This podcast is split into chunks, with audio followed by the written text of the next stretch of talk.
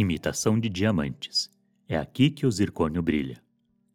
Quando reage com oxigênio, o zircônio forma uma joia que se parece muito com o diamante. A indústria também consegue fazer versões sintéticas com várias cores. Um dos memoráveis usos do elemento zircônio está na composição de ligas metálicas que revestem o combustível em reatores nucleares.